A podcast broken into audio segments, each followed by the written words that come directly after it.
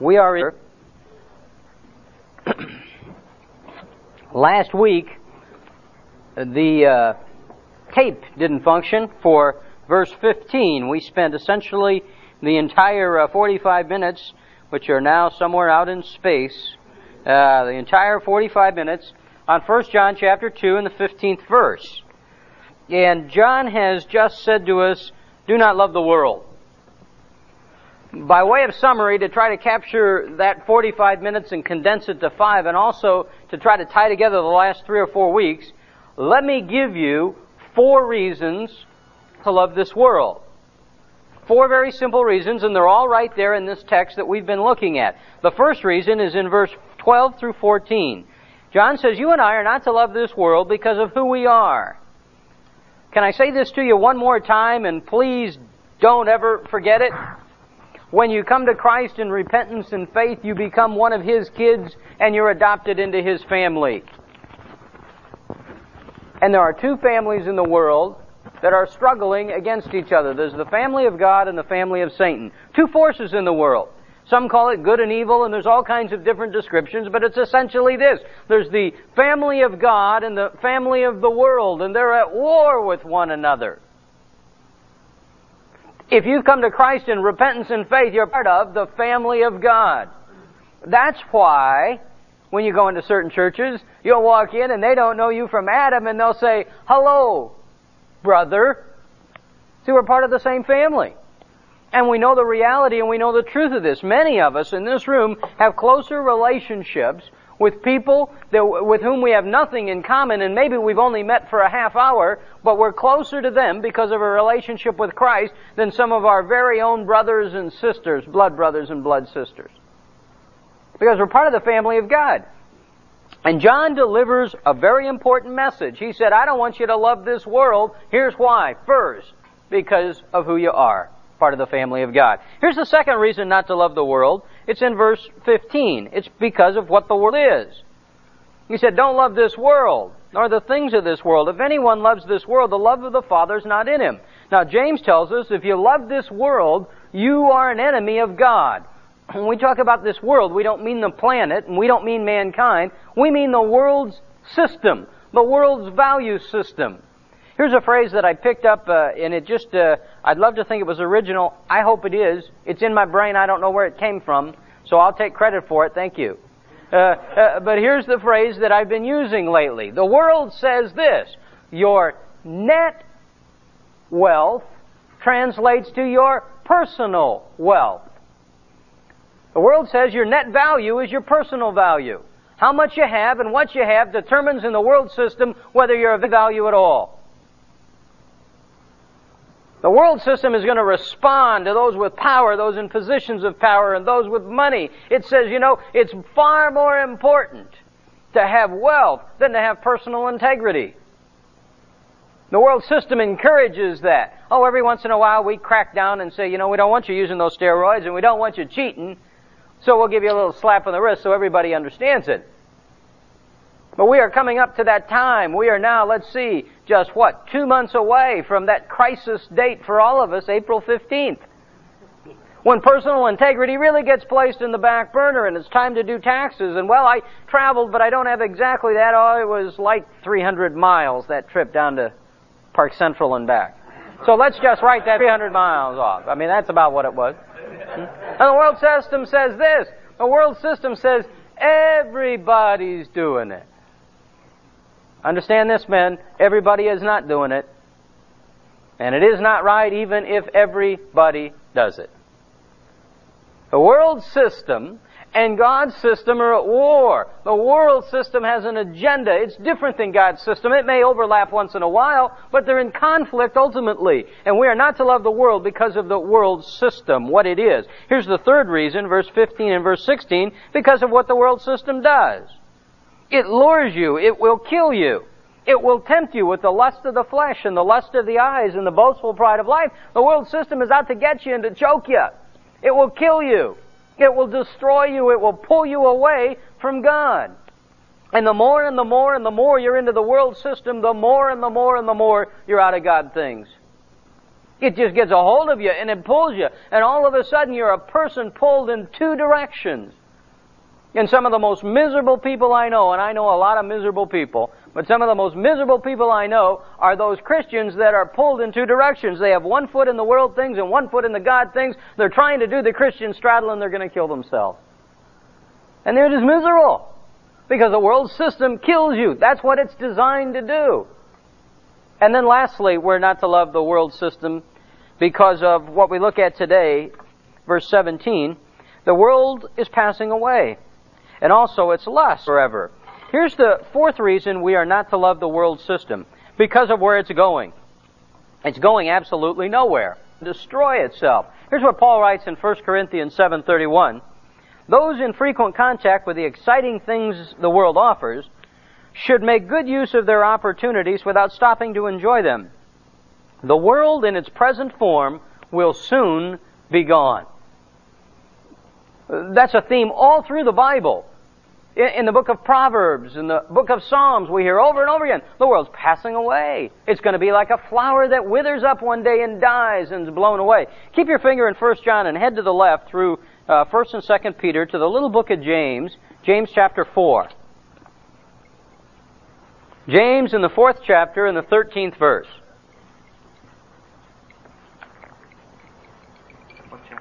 James chapter 4, verse 13. now, this is James writing to you and me, and he's saying this. He said, Here's some good advice. James chapter 4, verse 13. Come now, you who say, Today or tomorrow we'll go to such and such a town, spend a year there, and engage in business and make a profit. This was obviously written in about 85, 86, when the market was a little better you could go into a town and make a profit. But these were in the old days. But the word is timeless. He said, uh, today or tomorrow we shall go to such and such a town and spend a year there and engage in business and make a profit. Yet, you're saying that, but he said, do you not know that your life, you don't know what your life will be like tomorrow? You are just a vapor that appears for a little while and then vanishes. we had a chance last Friday night. We were invited to come to a uh, 30s married couples Valentine's night and to do a Valentine's night message. I'm not a Valentine's night kind of guy. That's just not my specialty, and I'm not good at that. So I put together this message that was, uh, it was okay. It was going, it wasn't that bad. But the way I delivered it was bad and we're driving down, and I just said to Susan, I said, I just don't feel like doing this. I don't want to do this. I mean, this is silly. We're going to talk about silly stuff. These, but you know, I'm not even in the love and marriage. They've got me trying to be cute. I, that's not me. I want to talk about dying. I mean, I want to talk about that stuff. And she said, Tom, they did not invite you here to talk about dying. you know, they're trying to have a nice night out. Don't ruin it for them. So I got up and I started, and I and I had my opening stories, and they worked, and then I got, and all of a sudden I got into this message, and I mean, it's going nowhere.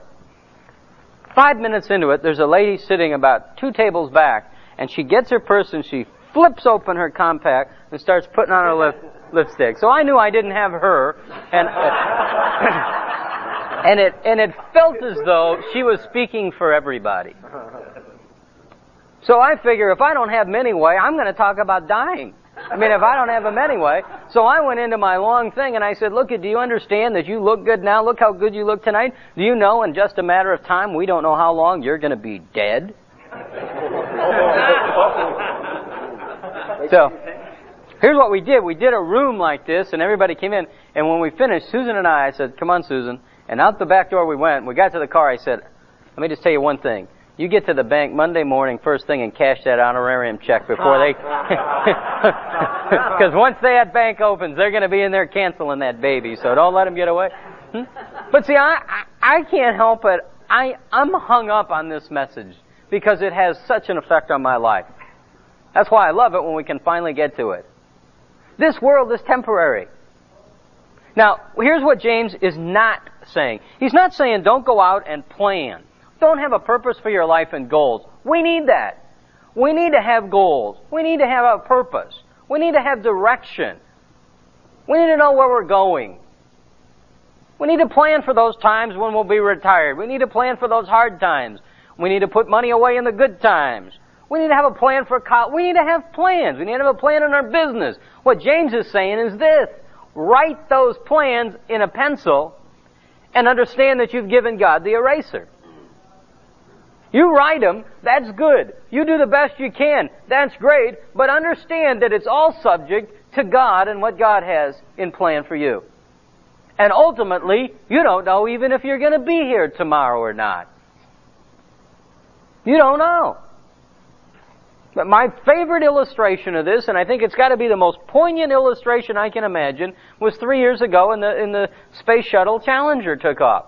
And I remember watching that. That was so exhilarating. I don't know what it would be like to be there, to watch that thing rise and watch the flames come out and watch them go up. And at about two minutes and 20 seconds, you can hear mission control say, go to full power. And you can just see that full power and you can just see that shuttle all of a sudden shoot off. And then all of a sudden, poof. And I thought, life is but a vapor. And that's a graphic illustration of all of our lives. If we could timeline eternity, which we can't, this little dot that's hardly uh, visible under the microscope is your life and mine. That's how long we have.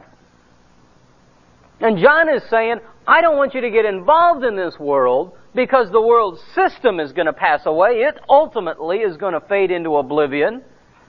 And if somehow it survives you, you will pass away and fade into oblivion. Well, you don't fade into oblivion. You'll pass away and you'll spend eternity either in heaven or hell. That's what the Bible says clearly. Here's what he's saying. Now grab a hold of this. He's saying today you're going to make an investment.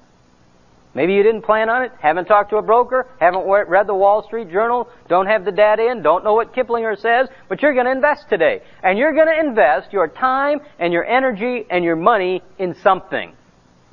Here's what James says. Invest it where the return is eternal.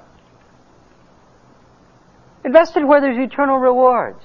Now he's not calling us all to quit our jobs, that's not what he's saying at all. But he's saying you're going about with the understanding that all this is temporary and the things that I do for God, the time I invest in people, the time that I invest in His work is what lasts.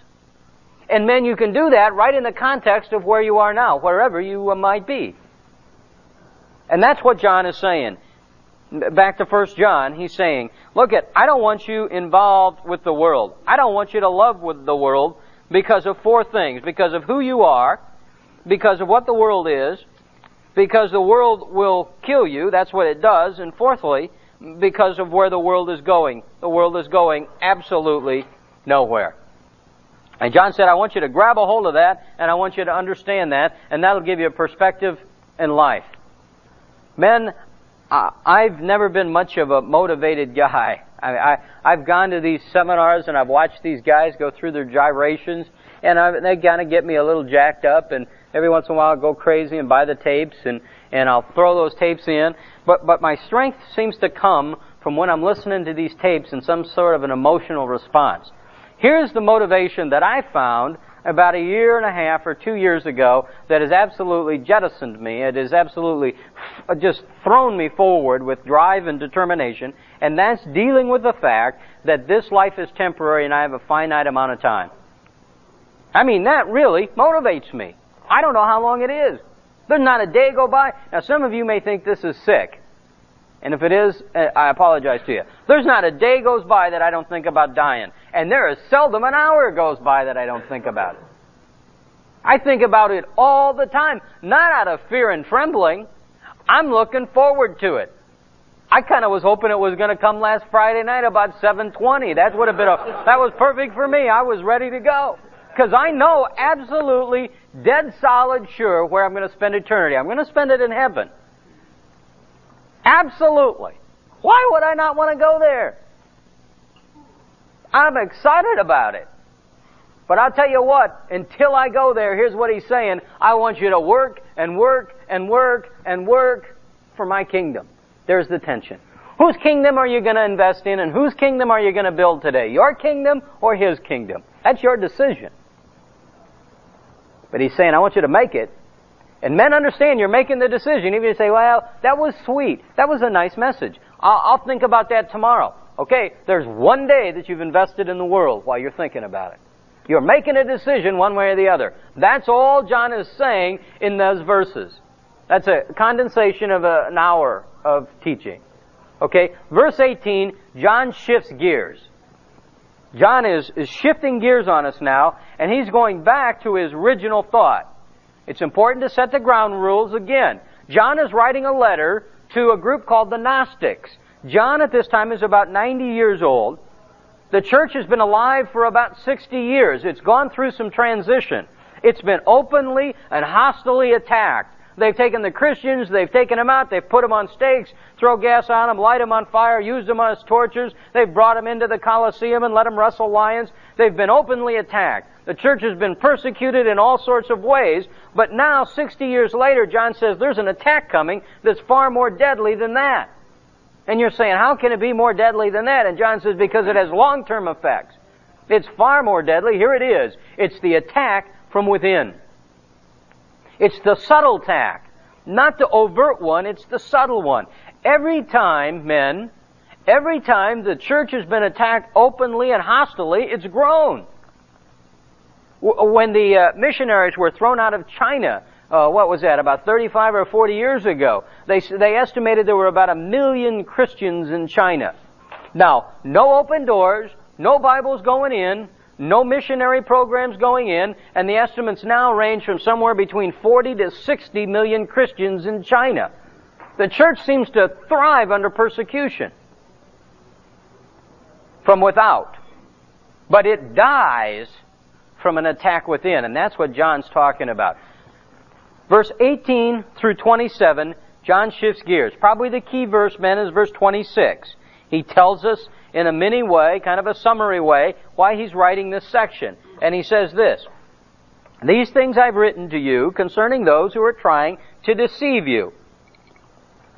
That's where John's uh, approach is coming from. He is coming and he's saying, I want to talk to you about those that are trying to deceive you.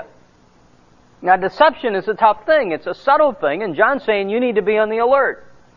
He sets the tone in verse 18. Here it is. Children. If you're one who marks in your Bible, at least for me, it's helpful to draw a line between that word children and the same word in verse 12. It's the same word in the Greek. It means universal. All of you who are Christians, you're children in this context. He said, children, it's the last hours. Just as you heard that the Antichrist is coming, even now many Antichrists have arisen. From this, we know that is the last hour. Okay, let's break that apart. First of all, there's a phrase that appears at the beginning and the end of the verse. It's the little phrase, last hour. Here's what the last hour is. That does not mean, and he is not writing saying Jesus is coming tomorrow. He's saying this. We are in the last hour, which is the time between when Jesus left this earth the first time and when he returns the second time. That whole period in there is the last hour. Now when his arrival is for the second time, we don't know. Anybody tells you they know, you know for sure it's not then because God says nobody knows the day or the hour. But we're in the last hours and we're 1900 years closer to his arrival now than we were when John wrote these words. We're in the last hours. Now, in the last hours, there are going to be some things happen. Okay, guys? Hang with me here. Some of you checked out right there. Last hours, important. That's where we are today. There's some characteristics of the last hours, and John is saying, look it, in the last hours you need to understand something. Men, he's talking right to you and me right now, today. Now, keep your finger there. We're going to flip again. This time we're going to go to your left. Slowly through 2 Peter, 1 Peter, James, keep moving, Hebrews, Philemon, Titus, into 2 Timothy chapter 3.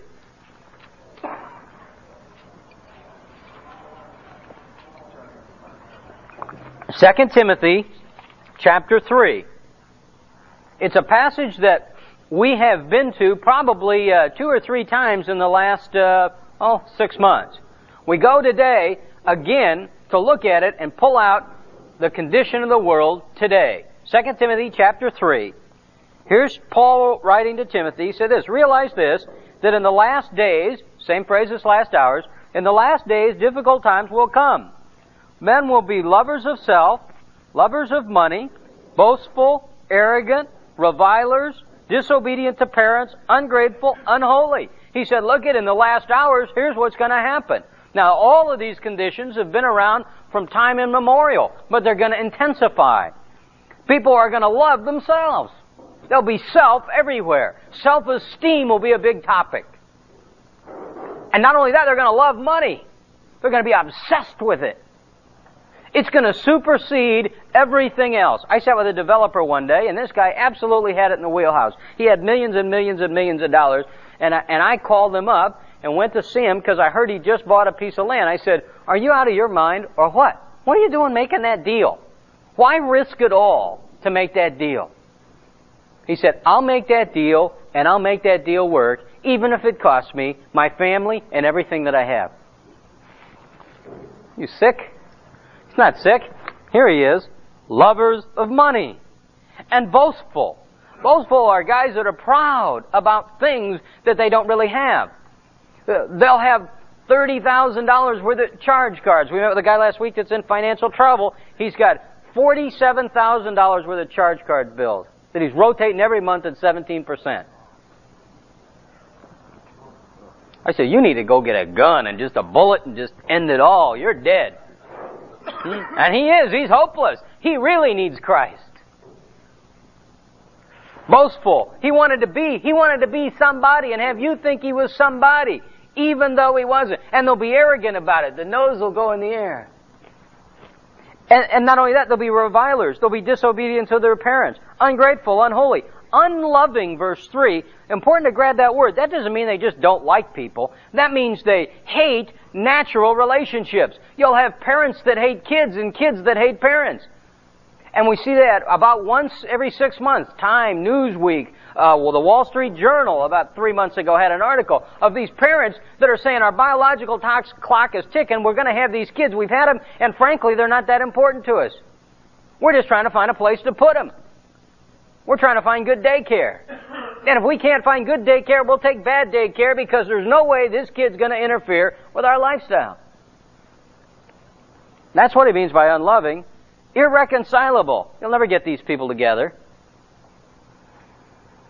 Malicious gossips, without self-control, brutal, haters of good, treacherous, reckless, conceited, lovers of pleasure rather than lovers of God. Now, that describes the world, and that's what we've looked at before. I want to show you that all this is done in the context of religion. Verse 5. Holding, these are the same people, holding to a form of godlessness, although they deny its power. He said, this will be a nation that'll be torn apart. It'll love itself, it'll love money, love pleasure, it'll be bragging about what it really is, when in fact it isn't that at all. It'll be arrogant. But here's what's interesting. It'll do all that in the context of religion. This self-centered, selfish people will have a belief in God. The American public, 96% of them believe in God. 50% of them say they're born again Christians. There's no way. There's no way. I don't even need a poll. I can just go down to Fiesta Mall today and tell you there's no way. But they hold to that. They hold to a religion, but here's what they do. They deny its power. Where does the power come from? It comes from the person of Christ. See, and they'll do all this in the context of religion. That's what John is saying. Now, you've got the context. Now you've got the context of what he's saying. And here's the whole way that it wraps together. Verse 7. These people are always learning, but never able to come to the knowledge of the truth. What's the truth? Well, the truth is Jesus Christ. Men, that's a description of our country today. Self-centered, selfish. We, we're breaking natural bonds. We've got parents that hate kids and kids that hate parents and husbands that hate wives. We're irreconcilable and yet we'll do it in the context of religion. We'll go to church. Now, back to 1 John. Now, you've got a background. Now you're going to understand exactly what he's saying. 1 John chapter 2 verse 18. He said, you've heard that the Antichrist is coming. Okay? There is one coming, a single person, a single human being, who will be the Antichrist. He will appear in the world scene and the world will flock to him and worship him ultimately as God. He is obviously not God. He's against God and against Christ and the world will go to him. I don't know who it is. Nobody knows who it is. And I, every once in a while, will get something in the mail or something on the door, and, you know, they'll say, Bozo the clown is the Antichrist. I say, well, it couldn't be Bozo. Uh, it's not Bozo. Uh, but, but there's a single Antichrist coming. Who he is, we don't know. But here's what John says. Even now, there are many Antichrists that are here. He's saying there are many who are part of the Antichrist movement. Now, here's what they are. Two characteristics. They're antichrist, they're opposed to Christ. But two, they counterfeit Christ. They may even come in His name. They may come to the door. I want to talk to you about Jesus. See, watch out for those guys. Same words, different dictionary. They talk about Jesus. The Jesus they're talking about is not the Jesus that's in here. Totally different Jesus. Three or four characteristics, three that we'll pick out today. Three characteristics of these antichrists. And not uh, all of them have the same characteristics. But three characteristics that we'll grab today. Here's the first one, verse 19. They went out from us. See, these antichrists were part of the church. These antichrists may even be the people up front. They may be the guy in the pulpit. They may be the guy in the three-piece suit. They may be the guy in the robe or the guy in the collar. They may be the guy teaching a Thursday morning Bible study at the Radisson. You gotta watch out. You gotta be on your toes and alert. Because they're in the body of Christ. In the sense that they're there and they're operating. They're teaching religion. Paul says this to Timothy in 1 Timothy 4. Watch out for deceitful spirits. Here's what they do. They advocate doctrine of demons. Peter writes this in 2 Peter 2, they will secretly introduce destructive heresies and ultimately deny the master. He says, watch out for these people, these antichrists. It's not going to be somebody who gets up and says, well, I just want to tell you, this is all garbage and there was no Jesus and this word is a joke and you people are a joke and just sin and do whatever you want. That's not, the, who's going to buy into that? Nobody. No, they're going to come in love. They're going to come with a little bit of scripture thrown in. They're going to say, oh yeah, yeah, I read the Bible. I read it all the time. No, yeah, it's really a basis. It's a good book for me. I want you to understand that this Antichrist movement will start, or part of it will break out right in the church, right in the churches. Jesus says at the end of the Sermon on the Mount, He said, I want you to watch out for wolves in sheep's clothing. You know what that means? That's not some guy who's gone out and got a sheep and gutted it and thrown it over his head and he's got this sheep on his shoulders and the, that guy would be fairly easy to smell and spot, wouldn't he? Okay, that's not a problem. Here's what he's saying is, the shepherd wore sheep's clothing, the wool. And just as in the Old Testament, the false prophets dressed like the real prophets, in the New Testament and today, the false teachers will look like and dress like and be in the place of the real teachers. He says, you better watch out for that. I gotta watch out for that. Because that's tricky. I mean, that's hard to watch. I, I can get tripped up. I turned on television the other day and there was a man teaching, and I had never seen this guy before. And I mean, he is laying this stuff out. And I'm listening him and thinking, this is really, really, really good stuff. And he prayed a prayer. It was like he had a direct line to God. And he said amen. And he sat down and they opened the lights and this guy was in the middle of, uh, of, of teaching to uh, the Mormon Senate. He was a Mormon, teaching false doctrine cover to cover. But man, I'm telling you, I couldn't find it in there. Now, I didn't get the whole context, so I missed the beginning and I missed the end. But I mean, he's laying this stuff out. It isn't even close to true. But it's true enough that we buy into it. I sat down with a one guy one day. We spent four hours talking about doctrine. This guy was from a Mormon church. And we got all done, and here's what he said. He said, Listen, we spent four hours at this. He said, Here's my conclusion. You and I essentially are saying the same thing, but saying it a little differently. I said, Let me ask you something. Do you believe this is the only infallible Word of God? No. Do you believe Jesus Christ is the only begotten Son of God? No. Do you believe Jesus Christ was a created being or did he always exist? He's a created being. And we went through about six of these. He said, I'll tell you what, and I said, I'll tell you what's scary. We are saying totally different things in very similar language. That's scary to me. Boy, watch out, guys. You gotta watch out. And somebody will just slide that little thing in there and they'll get it and it's there and you don't even know it's there. And they're in you. They'll use the name Jesus. He says, watch out, I want you to understand something. These false teachers are going to come from within. And the first thing you need to do is understand that. Here's the second thing. The second thing is in verse 23. And this is truly anti-Christ. Whoever denies the Son does not have the Father. The one who confesses the Son has the Father. Here's the second way you'll know somebody's an antichrist. It's so plain, they will deny the person of Christ. They will ignore him. Uh, just flip over and we'll be in it in a couple of weeks. Chapter 4, the same verse. Chapter 4, John writes this, verse 1. Beloved, do not believe every spirit. It's the same thing we're saying today. But test the spirits to see whether they're from God. Because many false prophets have gone into the world. By this you'll know the Spirit of God. You want to know the acid test? Here's the bottom line. Every spirit that confesses Jesus Christ has come in the flesh is from God, and every spirit that does not confess Jesus is not from God. And this is the spirit of the Antichrist, of which you have heard that is already coming and is now already in the world. You are from God, little children, and you've overcome them, because greater is He is in you than He that is in the world. He said, here's a mark of the Antichrist. He's going to deny Christ.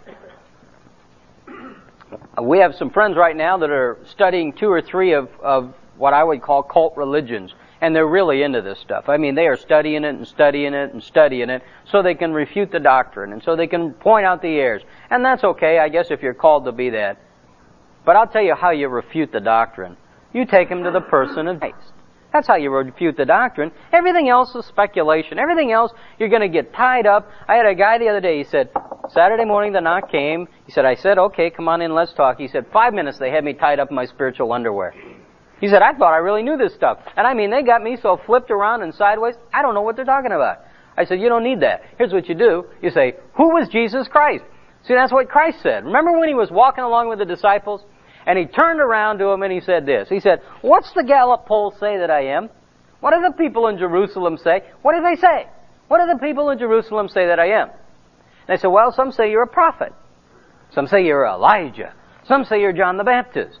And then Jesus asked the question that screams through 2,000 years of, of history. He said this, Who do you say that I am? See, there's the acid test. What do you say? Who do you say that I am? That's the answer to the question. That's the doctrinal answer to what it means to be a Christian. Who do you say he is? A good man? Eh. A prophet? Eh. A, a role model for life? Eh. He's all of those, but they pale into comparison to what he really is. He's God come in the flesh to live a perfect life to die on the cross to pay the price for your sin and mine. Now, if you get any answer other than that, uh, it's over. That's how you know. And he's saying, look, there's some characteristics of these antichrists. They're going to be in among us and leave. Here's the second thing. They're going to deny the Master. They're going to deny Christ. In fact, they're going to tell you you can be like Christ. I don't know if you, uh, Shirley MacLaine, and Shirley MacLaine is just one isolated example. We were in the bookstore the other day. I love to go to the bookstores. I love to just, I just feel smart walking in these places. And there's a whole rack. One, two, three, four racks of New Age books. And they're just garbage. I mean, there's nothing in them. Other than to maybe uh, start a file, kindle some wood or something. I don't know what value there are. Now, they may make you feel good but they will not deal with the problems of your life because there's no power in them.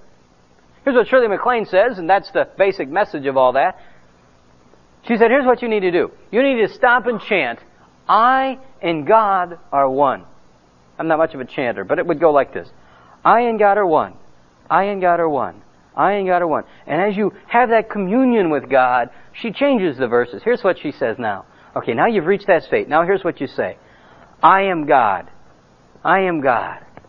I am God. Man, that, that is sick. You are not God. You are a weak, helpless human being. And the power and the value that you have is anything that God gave you. That's where your value is. But boy, they're right there. They'll deny the master. And they don't just deny the master. There's got to be power somewhere, so they transfer. They say, there's power. The power's right in here. You've got the power to change yourself. No, you don't. Uh-uh. Nope. No. You don't have the power to change yourself. You may have the power to change your habits, but see, here's what you need. You don't need to be changed. You don't need to be rehabilitated. You don't need to be reformed. You need to be transformed. And only God can do that when you come to Christ in repentance and faith. Boy, is that clear? He said, here's the third thing you'll know about these antichrists. It's verse 26. It's the verse that we read to start with. They're going to try to take you down with them. They're going to try to deceive you. They're going to have a counterfeit ministry. They're going to change the names to protect the innocent. Uh, they're going to be moving things around.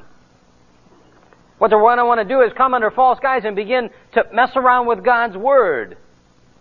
Article in Newsweek last week of the, the church and the, and the feminist and uh, how they want to take God's Word and they want to say, well, here's what it is. God isn't, God is a spirit. He's not a man. He's just a spirit. So, so we can all worship God no matter who she might be. Okay? Well, the problem with who she might be is in the original text, it's the male gender and it's God the Father. Men, you can't even allow, and we'll close with this, you can't even allow a subtle change of God's Word. Dr. John MacArthur was in town last week and he told a great story, at least I thought it was. Uh, some Bible translators that went back into the woods. They were down in New Guinea, if I remember. And he said they were back there and they're translating the Word of God. They started with the Gospel of John. The problem is they got to where it said Jesus is the Lamb of the world. And the problem was this. There were no lambs. These people didn't know what a lamb was. So all they had around that would relate was a pig. So they said, behold the pig of the world, or behold the pig of God who takes away the sins of the world. And all of us, I think, deep down inside would say, we've got to applaud that because what they try to do is make the scripture relevant. Here's what happened. About 20 years after that, along came some people with uh, new translating techniques, better translating techniques, and they began to translate for these people the entire Old Testament. I want you to understand something. You and I go to the bookstore and we're puzzled by the translations. You get down, we were in New Guinea with a tribe that had the Gospel of John and the book of Acts and the, uh, and the book of, I think, I think it was Romans. That's all they had translated. But this tribe that MacArthur was talking about, they had, they had now got John in the New Testament. Behold the pig of God. Now the, they came in to translate the Old Testament. The problem is this. In the Old Testament, a pig represents a curse. And they're sacrificing not pigs, but lambs in the Old Testament. So now they go to the people and say, well, what we gotta do is we gotta change this. It's not the pig of God, it's the lamb of God. And these people said to their credit, no, no, no, this is God's word. We don't want you messing around with it. Don't be changing pig to lamb on us. See how subtle that is? No matter what the intention is? Boy, you can't mess around with the word of God. And that's what he's saying. He says, watch out for those that are going to deceive you. Watch out for those that try to counterfeit it. Watch out for those that try to make it look like something it's not. Men, how do you do that? I mean, this stuff is so subtle. How in the world are you ever going to pick up? There's so many nuances. I mean, this stuff, some of it, it takes a lot of work and it's hard. How are you going to do that? We're going to give you next week some practical advice into how you can tell what is true, but let me be some encouragement to you. You've got within you the Holy Spirit who will guide you and lead you and direct you and help you see truth for what it really is. We said at the beginning of this book, John could, uh, the Gospel of John, or I'm sorry, First John could be written with one giant warning label across it. And today he's warning you and I, he's saying this, I want you to understand two things. One, don't love this world because of who you are and what it is and what it's trying to do to you and where it's going. But he said, secondly, watch out for those people that will try to deceive you, that will try to trick you. that will really openly lie to you, but any good lie has to be wrapped in a grain of truth. A little bit of sugar helps the medicine go down. He says, watch out for them. They might even be in your church, in your pulpit. They might be here teaching on Thursday morning. He said, you better get a hold of this word and you better understand that that person needs to be teaching the whole word of God and better be acknowledging Jesus Christ as the master. And watch out because he'll be right there with you. And he's not there with no agenda at all. He's there to trick you and take you with him. Next week, the positive side of this coin. Let's pray. Father, thank you for your word. Help us understand that it is true and it is real and it cannot be altered and it should not be changed. Help us be men that are committed to you. Help us be men who have come to the realization that you and your word are true and you will last and the things of, of, of your economy are what last. Father, today help us invest in your kingdom and your empire.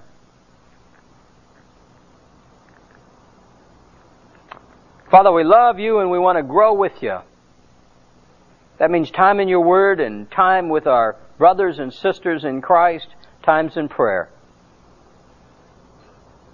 We ask you over this next week, Father, to use us in a special way and to make yourself so clear to us that we just can't help but, uh, but acknowledge your working in our life. Thank you for the group and what you're doing in the group. Thank you for the size as it begins to grow. And Father, thank you for the life change that's taking place in here. Help us continue to grow and Father, help us uh, as we correspond to your will, Father, change our lives. Watch over us, guide us, and bring us together next week. Lord, we pray in Jesus' name. Amen. See you next week, guys.